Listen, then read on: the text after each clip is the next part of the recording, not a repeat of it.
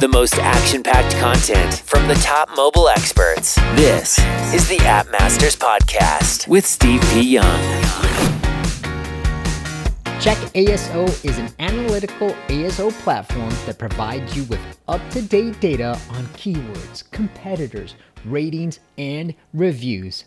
It also grades your ASO level and gives you custom tips on how to improve it. This way, you can increase your app page visibility, organic traffic, and installs with every update. Try it now for free for seven days at checkaso.io. That once again is checkaso.io. We all have developer horror stories from language barriers to bad code to developing on time. That's why I recommend using b7dev.com. They're affordable, fast, and more importantly, trustworthy. Go to b7dev.com. What is up, App Nation? It is Steve P. Young, founder of appmasters.com, the place you go when you want action packed content related to helping you grow your app downloads and, more importantly, those revenues. And today I got phenomenal guest. Had his partner back in 2019. Now he's come on to share how they've doubled in size. So I'm super excited and what went wrong in the very beginning about maybe spending a lot of money on an app version that they weren't completely happy with. So we're going to get into all of that and so much more. His name is Bryan Clayton. He is the co-founder and CEO at GreenPal. It's been named the Uber of lawn care by Entrepreneur Magazine and has over 200,000 active users completing thousands of track transactions per day. So super excited to get into this marketplace. Bryan, welcome to the show. Thanks for having me on. It's great to be here. Bryan, you know, I've I have a lot of experience actually in marketplaces. I've used to work for a couple of different marketplaces before I decided to delve deep into the app space. It's such a hard category to get into. I'm sure we talked about this with Gene, but when you guys are just starting out, like when you're starting a marketplace, you need supply and demand. Where did you guys decide to target first? You're right. It is very challenging to get a local marketplace getting get going from scratch you know yeah. getting one off the ground is really hard it's almost like a labor of love and, and faith in the early days particularly a locally constrained marketplace like ours that connects buyers and sellers on a local basis kind of adds another order of magnitude making it more difficult and so for us, we, uh, we the only thing we had really at our advantage was a couple things. Um, I had domain experience in the industry. My my first business before starting GreenPal was a landscaping business. So okay. I started mowing yards in high school as a way to make extra cash.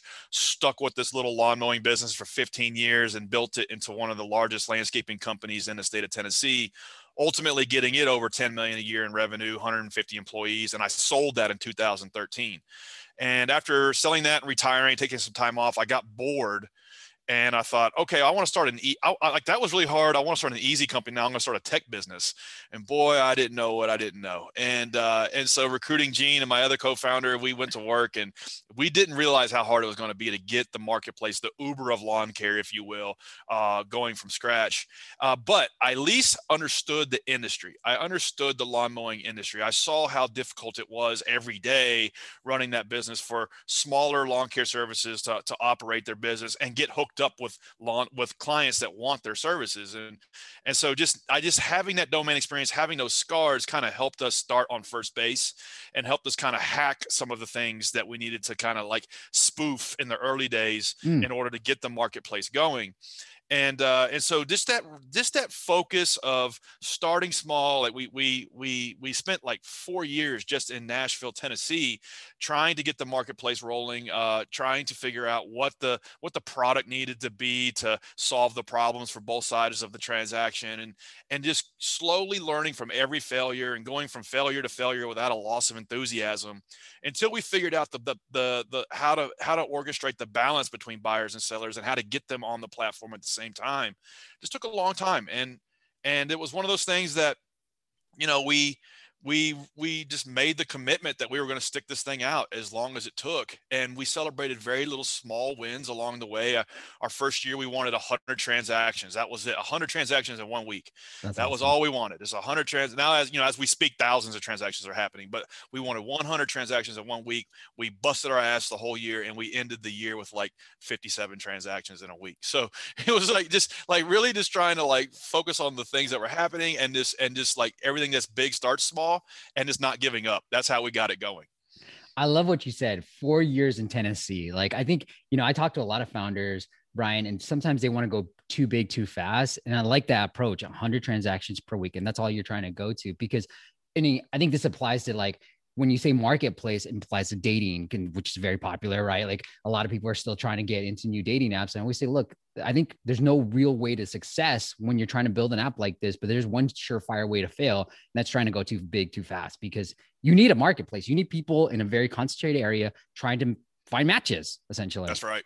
That's right. All that matters is is is really is focusing on one metric and just trying to move that one metric and and that metric needs to be an active metric. And for us it was weekly transactions. That was it. We didn't worry about anything else. We didn't worry about signups. We didn't worry about uh app, you know, views. We didn't worry about like anything other than what are the things we have to do to drive weekly transactions and we have to move that number up. And it didn't really matter like it, we could get all the transactions we wanted just in Nashville, and and and we just needed to make it work there. And after we figured out that we can make it work there consistently and predictably, then we can move into other cities. The other thing that we had going for us, I think there's correlation between the least sexy and glamorous your idea, the better your odds of success. And so like the lawn mowing business is is is, is a pretty ungla- you know non-glamorous business. And and so i think just just us working on this one problem this one chore that homeowners face that they just want to be able to push a button and get done mm-hmm. kind of enabled us to go slow and take the long view. It wasn't like this big arms race that uber and lyft went through or that you know all the scooter companies went through or or like in the dating space you know like a bumble or a tinder uh, dynamic. There wasn't like this huge like arms race in this huge land grab because mm. really nobody else was was looking at the space. So I think if you can if you can just throw your life's work into a space that really nobody else is is paying attention to and is being willing to take the long approach on it, then that's a way to kind of like like grind your way into liquidity and success. And that's what's helped us. I like that. Bryan, you actually talked about maybe hacking through the early days, just figuring out different hacks. Do you remember one of those hacks in the early days? That you're oh, like, yeah, yeah, absolutely. Okay. So uh, you know, one of my favorite quotes. Uh, somebody smart said it. Um, you know, you got the chicken and egg problem, and you kind of have to fake the chicken. Uh, and so you have to hack one side of the marketplace in the early days to to, to get the get the, the the initial spark of critical mass between buyers and sellers. The way we did that. Um, was that in the in in the early days we would cold call on Craigslist every single lawn mowing service in Nashville that was advertising, and I would call them and I would get them on the phone, and I would say, hey, you know, uh, you probably here's the thing. In Nashville in in 2013, if you were in the lawn mowing business, you knew who I was because I was like the only guy who had ever built a landscaping company to eight figures and sold it. And and so and so in that one little small community nashville tennessee landscaping contractors i was a rock star. And so i could call these people and they would be like is this really you? And i'll say yeah no it's, it's me. And, and I, you know hey, i thought you sold your company. Why aren't you on a beach somewhere? I was like yeah well uh, i did that and i got bored. Now now this is my new thing hear me out um, do you want to try it and like yeah sure and, and so as part of that discussion i said and i will give you free coaching on how to grow your lawn mowing business for the next year. Hmm. And and that one little thing enabled us to get our first 100 contractors and wow. that was like the the the glue that closed the gap between the really terrible product that we had and and and like enabling them to use it and, and be engaged with it while we focused on the homeowner and consumer side of it. So it's like okay we got these guys on the shelf. The app is horrible doesn't have the features it needs but we can't really we only have so much bandwidth. We have to focus now on the demand side. And now these folks are on the shelf ready to be hired um, and we have some time now. Let's focus on the demand side. And that's how we got through the first several years. Okay what did you do on the demand side now so on the demand side, the first thing we did, and and and so this is summer of 2013. We paid a dev shop to build the first version of GreenPal just because we didn't know how to build software, and that was that was a mistake. But at least we had something to get into the marketplace. So the first thing we did was was uh, we needed people to use this this this crappy app that we had just built, and we passed out door hangers all over Nashville, like 300, like something like 100, 200,000 of these things. And uh, I got bit by a dog two times, and and I was so like, you're personally going out and hanging these- personally, yeah, I love this, like, like, like, to, like even to this day, like I can still hang one of these door hangers with my eyes closed because I have the muscle memory. I've done it so many times, and my co-founders did too. And uh, and so that got us like the first few hundred people to try the app out, and that's what we needed. We needed a couple hundred people to try it because we were at the time we were reading a book by Steve Blank called The Startup Owner's Manual, and that book just beats into your head that customer feedback is everything. Like it's not it's not about the money in the early days. It's about one thing customer feedback. Get the feedback from the users because only then do you even know if you're if you're on the right track if you're building something that people want. And so we we were able to do that and we we got the first 100 or 200 people to try to use the app and we would meet with all of these people. And they would tell us like all the reasons why we sucked uh no bids came. Bids were too high. I hired somebody didn't show up. I hired somebody that showed up but they did a crappy job. Or i hired somebody i called them they didn't call me back. Or even on the contractor side too is like hey uh this is not in my area. Um i don't like I, I got out there the grass was eight feet tall. Um all of the like the million things that can go wrong we were confronted with this. And so we were confronted with all this negative feedback but there was one thing we never heard. I don't need this. We literally never heard that. And so that was enough validation for us to keep going and Mhm. and so that the book uh, and the methodology of customer discovery and getting out of the building and talking with users is is a good one because it keeps you on the right track of building something that people want that people need and that they will pay for and they will keep paying for. And we just followed everything that book talks about and that was the the thing we needed to do at that stage of the game was let's pass out some door hangers let's get some people trying to use this thing and let's also figure out how do they normally uh, hire a lawn mowing service, you know, and, and the thing we co- always were, would hear from these folks was like, well, I would call recommendations from friends and family and they'd never call me back. And then I'll, out of sheer desperation, I'll go to Google and type lawn mowing service near me. And we would hear that over and over and over again. So that was a key insight in the early days, like, well, okay, you know, uh, maybe Google organic is, is something that we need to look at. And, and, and there again, we were like confronted, like, this is really tough but we we understood this is a bet the company decision we're going to be good at one channel let's pick the one channel we can compete at and that's the one we picked so uh, we didn't pass out door hangers forever but it was just enough to like get us to the next stage of the game and then focus on google organic search as as our one channel that we were just going to throw all of our weight into I know Gene and I got into that a little bit in our previous uh, 2019. So I recommend go checking it out. The episode is 745. I'll link that up to the show notes. if You guys want to check it out. But we talked a lot about how SEO really helped you guys out in the early days. The the one thing I want to talk about, Bryan, I love that you sold the business, you know, for let's say millions of dollars. Like you made it, right? Like, but you're still reading a book and going back to square one and be like, you know, most people like, yeah, I know how to do this. You know, I built the business, I sold the business, but you went back to square one. I love how you did that. And then secondly, it was just the what was the other thing I want to talk to you about?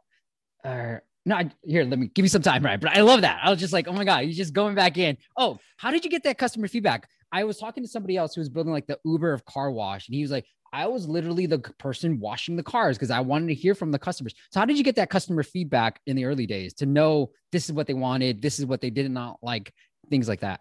Yeah, yeah. So I'll never forget it. Um, you know, building my first business, I got I got it over eight figures and and uh was making really good money and like I had a Ferrari and a bunch of stuff and like like I was living a really good life and and uh I sold all that and sold everything and I went through like this growth period and it was almost like a self-reflection period of and I, I came to understand that that uh in a weird way, like my business was the thing that lend like lended purpose to my life. It was the thing that made my life matter really. Like like the question, if it weren't for me, then what? If it weren't for me, X, like the my business is the answer to that question. And when I sold the company, that was gone and I, and, I, mm. and it was almost felt like uh I felt empty inside and I realized man there's only so many beaches you can lay on you know and I remember one time I was in Costa Rica and the biggest problem I faced that week was like the bar ran out of my favorite type of tequila I was like holy shit I'm I'm I'm, I'm wired to solve bigger problems than this and so and so that was like the thing that seduced me into starting the second company Green GreenPal and and uh, luckily i was naive as to how hard it was going to be or else i never would have done it mm. but i think like your business can be the storyline to your life and it can be the thing that makes your life matter and it can be the thing that lends purpose to your life and that's what got me in the game the second go around you know hanging door flyers you know reading books and and the business is the thing that like is causing me to level up every every year and be and like if you're doing building a business the right way you should evolve as a completely different person every three four five years. And like the the new project was giving me that. And so it was like that was helping me like get through that hard point.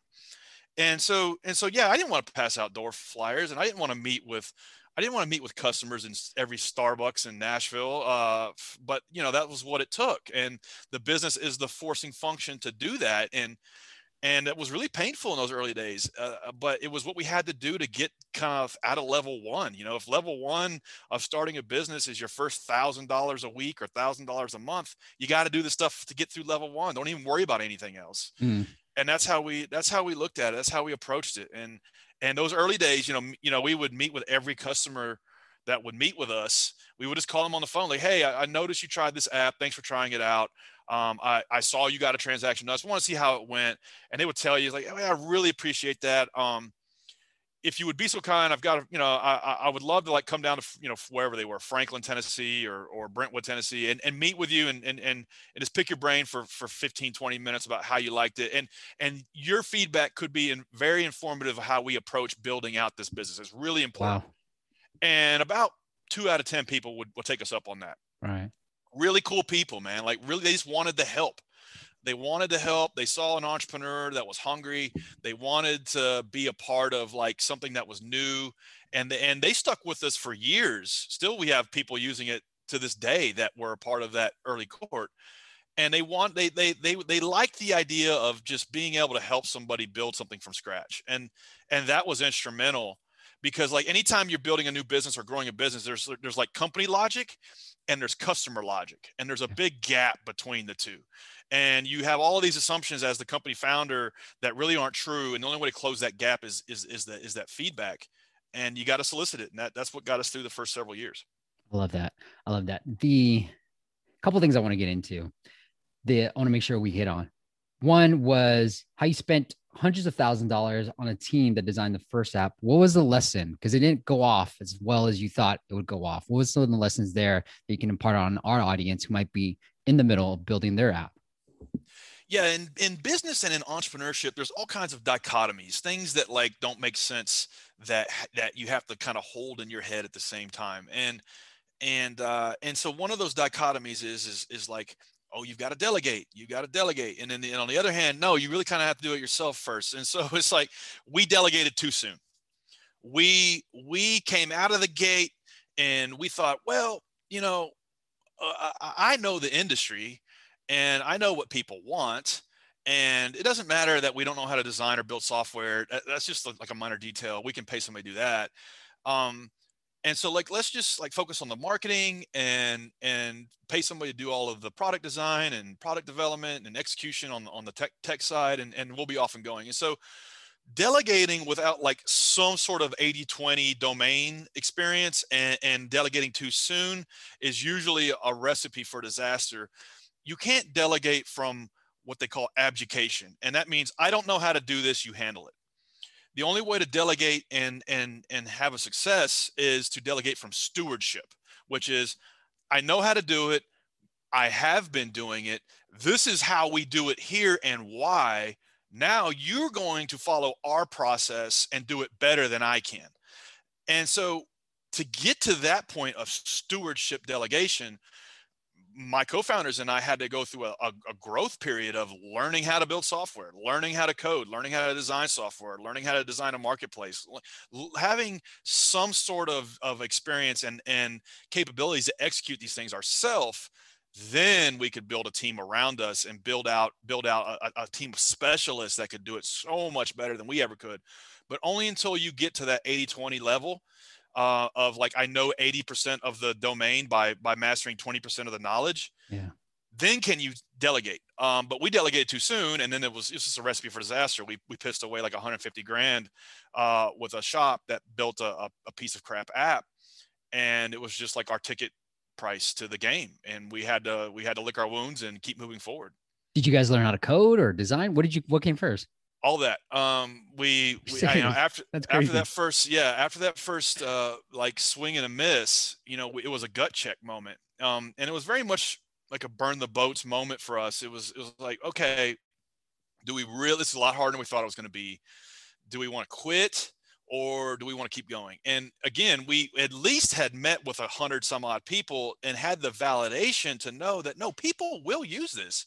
If the damn thing worked and we figured out all like these hundred problems, people will use it and they'll keep using it. So we had the validation. We could see like the future. You know, we were inventing a brand new product from scratch, but but we could see that if if if we just fixed all these things and did all this other stuff, that we could make it work. So that was enough validation for us to, to keep moving forward. And uh, my my co-founder went to like a boot camp in Nashville uh, to learn Ruby on Rails, and and I learned how to become a terrible front end engineer just through every online course and blog posts and YouTube channel I could find. And and my my co-founder Gene, you know, he learned you know the the basics of UX, UI, and and also you know things around distribution like PR and and SEO and we just really spent three years working on the business, in the business, and on ourselves.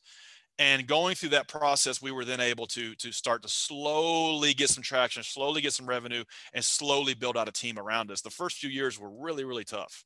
Well, I mean, congratulations. In 2020, you guys generated over 20 million in annual revenue. So congratulations on that, man. I appreciate it, man. You know, it's it's it's you, you look back, it's we're eight year overnight success, and you know, it, it's it's it's you can look back and say, wow, look how far we come, but it just it never feels that way. It all hmm. like Jeff Bezos, it's always day one. It just always feels like day one because you you see how much further you have to go. You see how much white space there is, and so it it very much still feels like the first year where we only have 50 transactions in a week. You know, you know we're, we're doing thousands and thousands and thousands a day, but it's like it just still feels like day one because we're dropping the bucket in terms of like how much opportunity there is. Well, Bryan's still hustling. He, he told me that he does a podcast episode interview every single day, like at least once a day. And I was like, oh my gosh, Bryan, that's nuts. I don't even yeah. do that. And I have a podcast. That's hey, crazy. hey, this, this, stuff's fun for me. I'll tell you, I'll tell you some of the grind that I still do that, that sucks is, uh, there's this thing called HARO, help a reporter out. Yeah. Yeah. And, uh, comes out three times a day and, and you can get on there, right?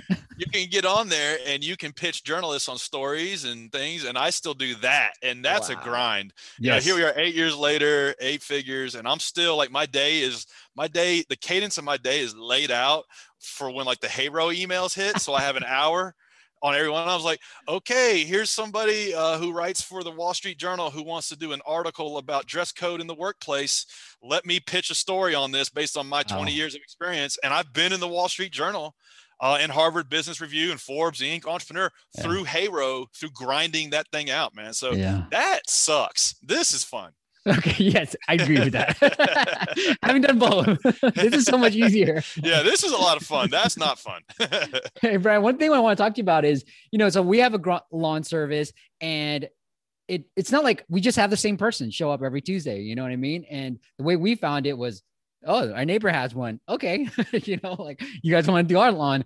Well, how do you like, are, how do you do the repeat customers? How do you figure out like, all right, do people generally stick with just one or do they go with others? How does that work? Yeah. So if you are a homeowner and you come yeah. onto the Green GreenPal app, uh, odds are you've been flaked on, somebody's let you down, your grass is three, four feet tall. Um, if you solve the problem already, you usually don't come to the Green GreenPal app. And that was one thing that we kind of under indexed on in the early days, we thought we were developing the cheapest way to get your grass cut. Now the price is very is, is very cost effective on our marketplace because it's competitive, but that's not actually the problem we're solving. The problem we're solving is speed and reliability. And so price matters, but it's not the main reason somebody uses the app. So homeowner comes on, they, they get hooked up with a great lawn mowing service and right out the gate and they come and do it. And then, like after that, now what? Well, then everything from that point forward is built around one thing. Let's get you hooked up for the entire year on recurring lawn mowing visits. You just push a button and everything's set up, and it just happens. Mm. Now, for the vendor, they stick with it. They like to continue to use it because they have one place for all of their business. Like they have one place for all their CRM, all of their routing. They get paid within 24 hours for all of their work. They have one place for all of their marketing automation and, and they don't have to pass out flyers and door hangers anymore. So they're kind of locked in and they don't really want to do it the old way. And homeowners, once they push a button and get this thing done, they don't really want to do it the old way either. Does do people like try to disintermediate? Sometimes, but it doesn't happen that often because it's kind of like if you ride in an Uber to the airport, you know, I, you know, theoretically you could cancel and like pay the guy cash and save a dollar, but you just, it's not very practical. That's kind of how it unfolds on our platform. And we're in the job of making the introduction, making that very smooth and seamless, and then also just push a button and it just happens for the rest of the season without you having to constantly is the guy coming is he not he didn't show mm-hmm. up this week um, there's a weird mysterious thing uh, like of the the disappearing lawn guy for some reason you know these these these guys come and go and they just flake and they disappear on you and uh, we help prevent that from happening and in the case that it does happen you can just very easily hire somebody else on the platform that's cool. So do you find that people generally get it get into like a rotation, like a weekly rotation where it's like every Wednesday, every Tuesday they come? Is that how people are using the platform? Yeah, the the the one thing that we've we've noticed is lawn mowing services typically when we first started was perceived as a luxury service like almost like a like a home cleaning service like not everybody's got a maid um and and and it's almost like or like if you paid somebody come detail your car or something like that it, like that's kind of where it was in like the consumer mind share. And as time has gone on it's been our goal to, to yeah make that use case seamless, but really expand the market for working class folks that mm. might have a household income of, of, of 40 grand, but but understand that if they mow their own yard, they're making less than minimum wage. And and these types of of of, of consumers really just want to do it every two weeks. And so it, you can stretch it every two weeks. Now, contractors don't want to mess with that because it's more of a pain for them to mess with than than not. And so a lot of times the the consumer use case of trying to get an every two week service cadence is is really difficult. Nobody will call them back. They'll do it one time and so on. Our app makes that really smooth for consumers and makes it profitable for lawn care services. It's like, okay, on on GreenPal, I've I'm doing a hundred grand a year and it's comprised of, of 200 customers that are on an every two week er, interval mm. and it just i just every day i know where i'm supposed to be. I know that i'm going to get paid within 24 hours and so it creates a win-win around this type of use case and it makes the lawn mowing service affordable and within reach and within budget for somebody who may have a household income of 40 or 50 thousand dollars a year.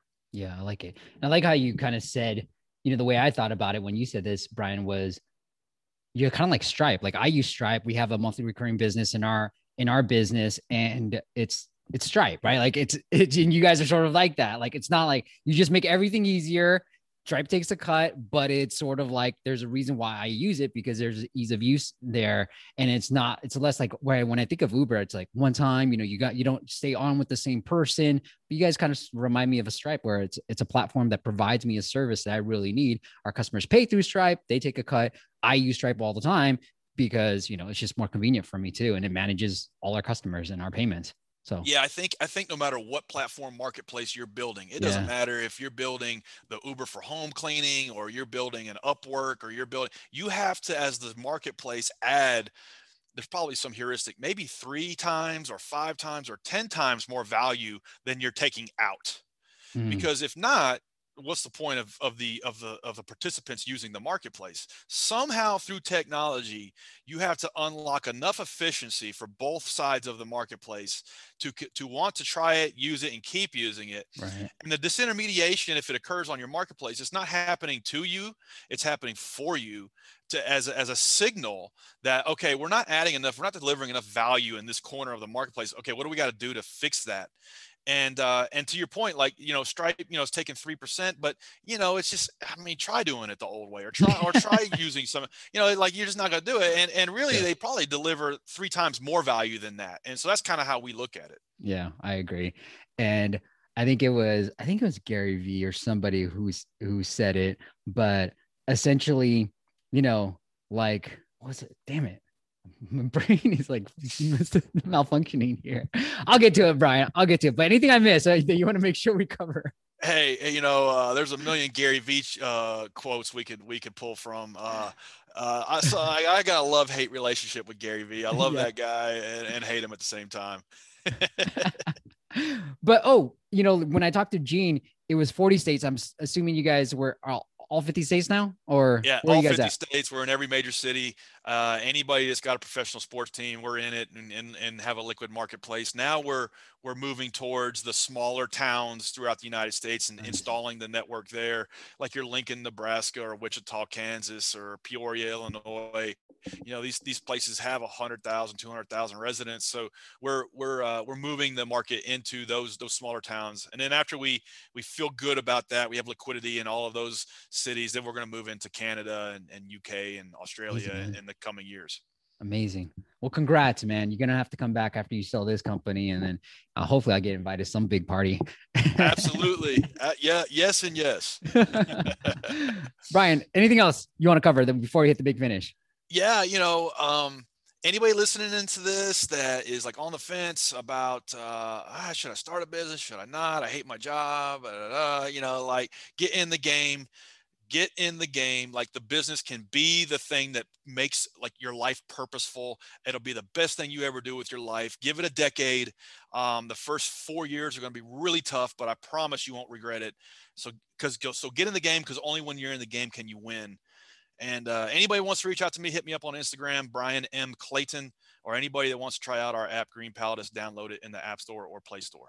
I love that, Bryan. You know, I my brother-in-law, he was thinking about taking a year off. He's a teacher, and he wanted to focus on he loves drawing and selling his artwork right? There's a site that he does pretty well on called teachers pay teachers and he's like he, he, was on the fence he wasn't sure he was just having another he was having his first baby soon and i was like dude i couldn't stand it. I had to call him. So i just called yeah. him one day and i was like hey man you're going to regret this if you don't do this. You have to take the year off if your wife is already supportive of you, you got everything going and you're going to have a baby, you don't know what's going to happen after that baby. Right. You can always go back to teaching. He won like teacher of the year or two. And I was like, you're going to regret it if you don't do this. I just couldn't stand it. And I had to say something, right? And I yeah. had this, and he did. And I think it, it, it really fueled him. And, you know, his, that allowed him to take off from teachers pay teachers. And he's got a really good business there too, but that supplements his teacher income. But like, I think he really enjoyed it, but I couldn't stand it. I couldn't just sit in the sidelines and not say something. And I, I would regret it. I'd be like, look. I have to push him. And he's, he's lucky to have you in his life to help him make the leap of faith, man. Cause it's hard. It's hard. It is you know? hard. The unknown is hard, but it's, it's, it is worth it. It's just going to take a long time. Bryan, you got an inspirational story, man. So thank you so much for sharing this. But let's go to the big finish. This has been absolutely amazing. Bryan, besides Green Pal, give us another app that we should definitely check out.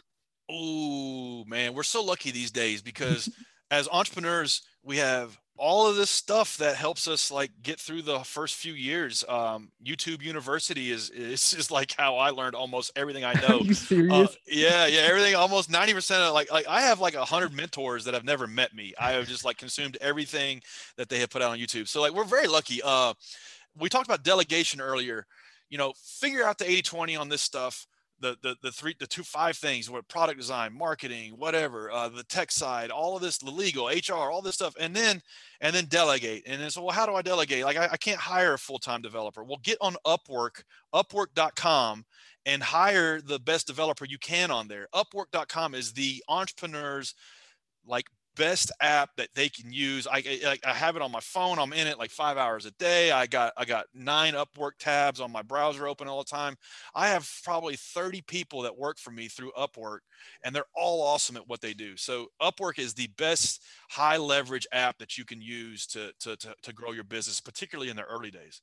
I like that. Yeah, I've got a couple of postings on Upwork too. Any tricks there that allow you to hire good people?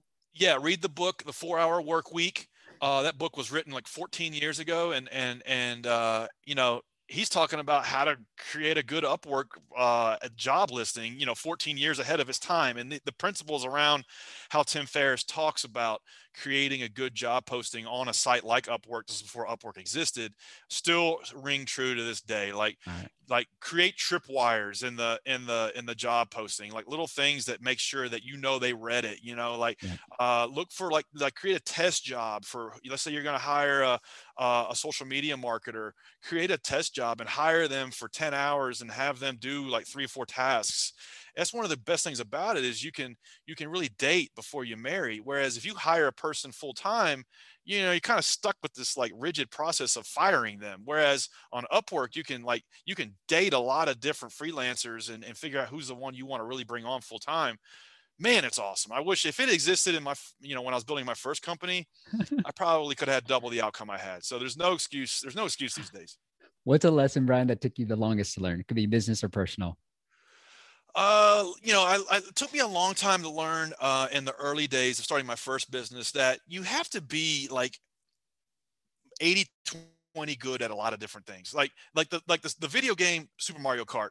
Like you had five drivers, right? And like yeah. all of them were really good at one thing. Like like Princess was had a high acceleration, uh Toad was really good at handling, Bowser was like the fastest top end, and then you had Mario and Mario was like half good at all these things. He really wasn't the best driver. Like if you were skilled, if you were really highly skilled, he wasn't the guy you want to go with. But if you were just getting started, Mario was the best driver because he he was like like half good at all the stuff. I think you're starting a business, you have to be Mario. You're gonna have to be like half good at at everything, and and like two of those things are like management and leadership and mm-hmm. understanding the difference between management and leadership and then taking time to develop yourself as a leader even if you only have three three employees five or ten you know i spent years as a terrible leader. Nobody teaches us how to be a leader you know? You, you're not taught how to be a leader in, in school in high school or college. Like you have to learn this stuff and and so like investing time in yourself to learn things like leadership and management is something you're going to have to do and it's a mistake that i made. I, I, I was a terrible person to work for for three or four years until i figured it out. Um, that's that's something that's kind of keep in the back of your head. If, you, if, if you're you know if you're thinking about starting a business or if you have a few employees you're going to have to develop yourself as a leader. No better way to end than that the website is yourgreenpal.com yourgreenpal.com or search for greenpal in your favorite app store you'll find it there if you want to follow bryan go to instagram and then it's brian with the Y, Bryan M. Clayton. If you just click on Bryan's name in your favorite podcast app right now, you go straight to his Instagram account. Bryan, anything I missed? You want to send the user anywhere else? Nah, man, that's it. That's everything. Thanks for having me on. I really, this was I really so enjoyed awesome, it. man. Congrats on all your success. You truly, truly deserve it. I loved all the hustle from the early days. And I think it's a testament to where you're at today. So thank you so much for coming on doing this. Thanks for having me on. Thank you all for listening. I'll see you on the next chat. Want to increase your downloads and revenue? Check out our new ASO Master Service where we help you with ASO, optimizing your revenue, and we'll even manage your Apple search ads and Google ads. Learn more at asomasters.com. Thanks for listening to the App Masters podcast. For show notes and amazing app marketing content, check out appmasters.co.